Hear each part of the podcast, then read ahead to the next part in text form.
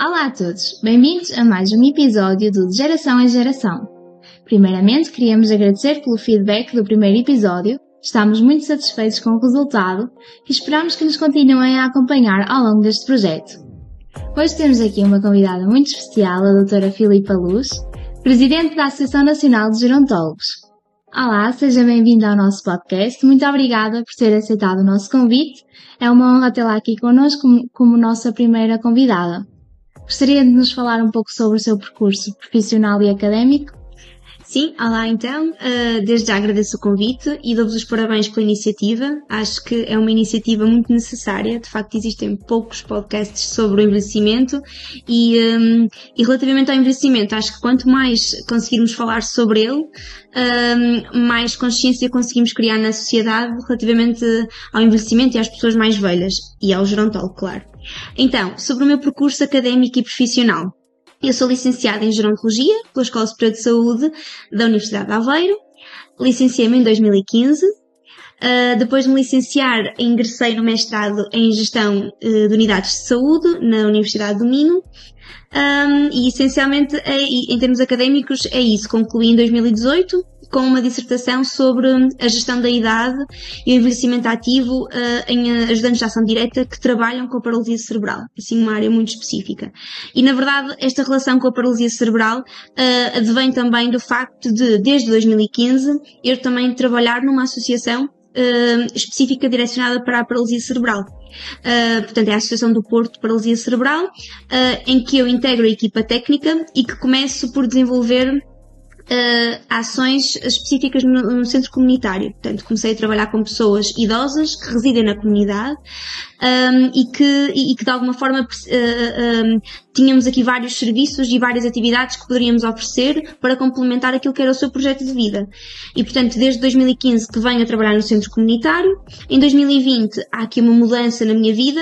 Um, por um lado, começo a dar aulas no IPVC, na licenciatura em Educação Social Gerontológica, um, e, de, e sim, simultaneamente uh, começo a trabalhar num projeto social também uh, coordenado pela mesma instituição, pela APPC, um, que é um contrato local de desenvolvimento social, um CLDS, um, que intervém nas freguesias de Campanha e Bonfim. Está a ser todo um novo desafio profissional também, porque apesar de ser com pessoas que residem na comunidade, acompanhamos situações muito mais específicas um, e o trabalho comunitário, a partir da comunidade, é um trabalho muito mais desafiante. Uhum. E portanto, em termos profissionais e académicos, acho que é isso que tenho a dizer.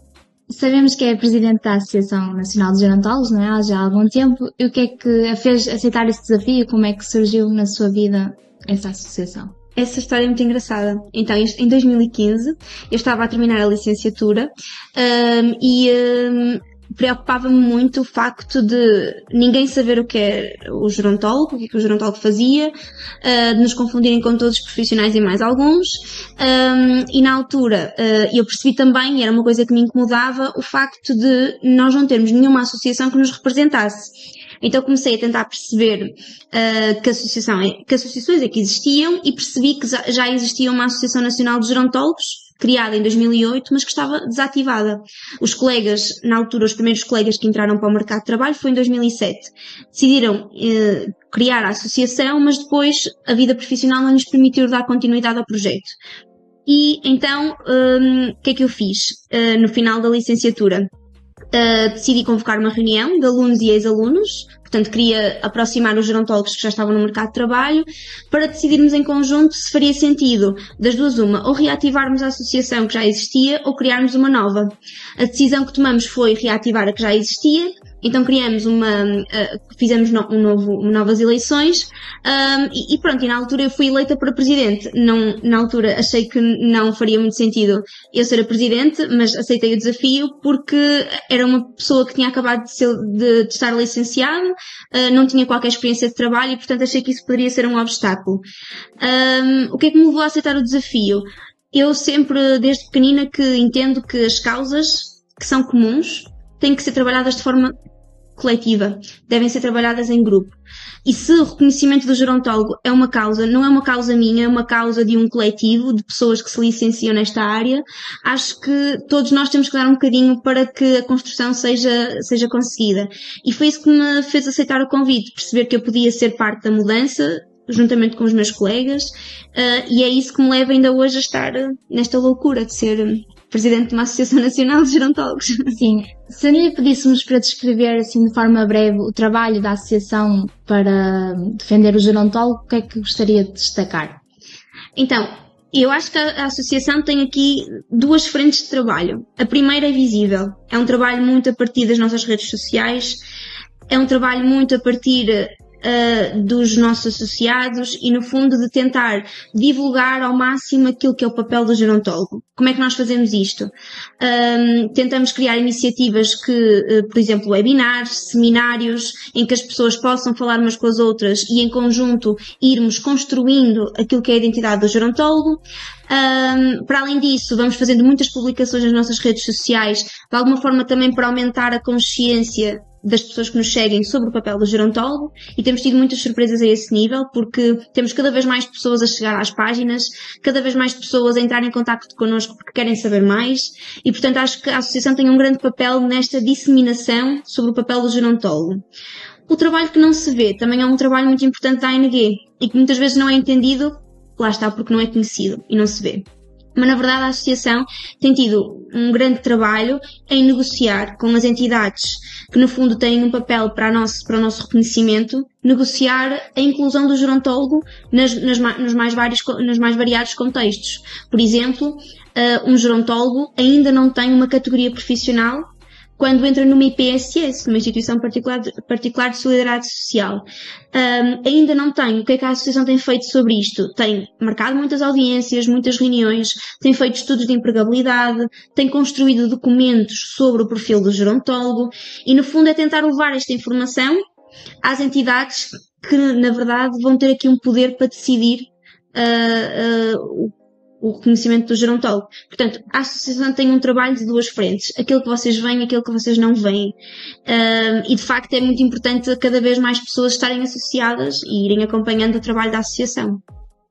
Então, acha que o gerontólogo está a conseguir ganhar o maior reconhecimento em Portugal ou ainda é muito, muito um campo desconhecido? Sim, Desde 2015, comparando 2015 até 2022, posso dizer que o crescimento tem sido exponencial. Quando eu saí da licenciatura, o conhecimento que existia sobre o gerontólogo era praticamente nulo. Porquê? Porque ainda havia muito poucos colegas no mercado de trabalho, as instituições, ainda havia muito poucas instituições que empregavam gerontólogos, e agora, chegados a 2022, o que nós percebemos é que, primeiro indicador, cada vez temos mais ofertas de trabalho para gerontólogos, a pedir especificamente o gerontólogo. Uh, segundo indicador, percebemos que há cada vez mais IPSS, também consequência de, haver cada, de cada vez mais haver licenciados. Temos cada vez mais IPSS a empregar gerontólogos, cada vez mais câmaras municipais a empregar gerontólogos. E isto tem-se sentido sobretudo no último ano, no, nos últimos anos. Um, este, este crescimento sobre, de, de ofertas de emprego que surgem para o gerontólogo. Portanto, eu acho que é um indicador importante haver ofertas de trabalho para o gerontólogo, que condiz aqui com o reconhecimento. E, e por outro lado, também dizer que uh, cada vez mais a associação é chamada a ter uma voz na opinião pública sobre várias questões que não estão relacionadas com o gerontólogo, mas que estão relacionadas com as pessoas mais velhas. E eu acho que esse também é um bom indicador. Significa que as pessoas veem na associação e no gerontólogo um profissional que defende os direitos das pessoas mais velhas.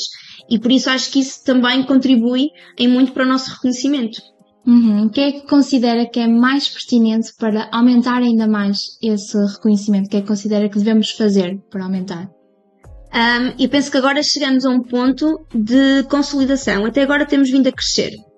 Acho que agora estamos numa fase, enquanto classe profissional, de consolidar o que temos, de criar massa consistente. Um, e aqui por, falo, por exemplo, um, da denominação da categoria profissional. Por exemplo, há muitos colegas que se intitulam como gerontólogos sociais ou como técnicos superiores em educação social gerontológica. Um, eu acho que a designação uh, ser, um, não ser a mesma, acho que não contribui para o nosso reconhecimento. Acho que temos que nos sentir todos da mesma equipa. Sim, mais unânime. Exatamente, do mesmo lado. E, um, e portanto eu acho que uh, neste momento estamos numa fase em que já somos muitos, vamos ser cada vez mais, porque as licenciaturas vieram para ficar. E por isso acho que estamos numa fase em que agora temos que nos sentir parte de uma classe profissional. Temos que vestir a camisola, todos a mesma camisola. Acho que esse vai ser o principal desafio daqui em diante. Ok. Para terminar, quais são as suas expectativas em relação ao gerontólogo e ao seu futuro em Portugal? Um, então, eu acho que o gerontólogo não é só uma profissão do futuro. Acho que já é uma profissão que já existe, é uma profissão do presente para o futuro. Um, e portanto eu acho que a, a, sociedade está cada vez mais envelhecida, nós sabemos disso. Um, cada vez as pessoas uh, mais velhas da manhã vão ter necessidades completamente diferentes das necessidades das pessoas idosas de hoje. E por isso eu acho que nós temos aqui, está a abrir-se um caminho de inovação, está a começar a ser construído um caminho de inovação, que o gerontólogo, se quiser, fará parte dele certamente. Um, e por isso a minha expectativa é que continuemos a licenciar muitos profissionais em gerontologia. A minha expectativa é que os profissionais que se encontram no mercado de trabalho uh, possam desempenhar as suas funções com dignidade uh, e com uma remuneração uh, que, que, seja, que seja correspondente à sua qualificação. E a minha expectativa é que o gerontólogo cresça enquanto identidade profissional. Acho que isso é o que vamos assistir, vão ser os próximos episódios, sem dúvida. Ok, obrigada. Muito obrigada pela participação. Foi uma conversa eu. Muito esclarecedora. Espero que também tenha sido para quem nos ouve. E não se esqueçam de seguir as redes sociais da associação, se a professora quiser dizer as, o nome, não é? AN Gerontólogos. No Instagram. Gerontólogos. No Instagram.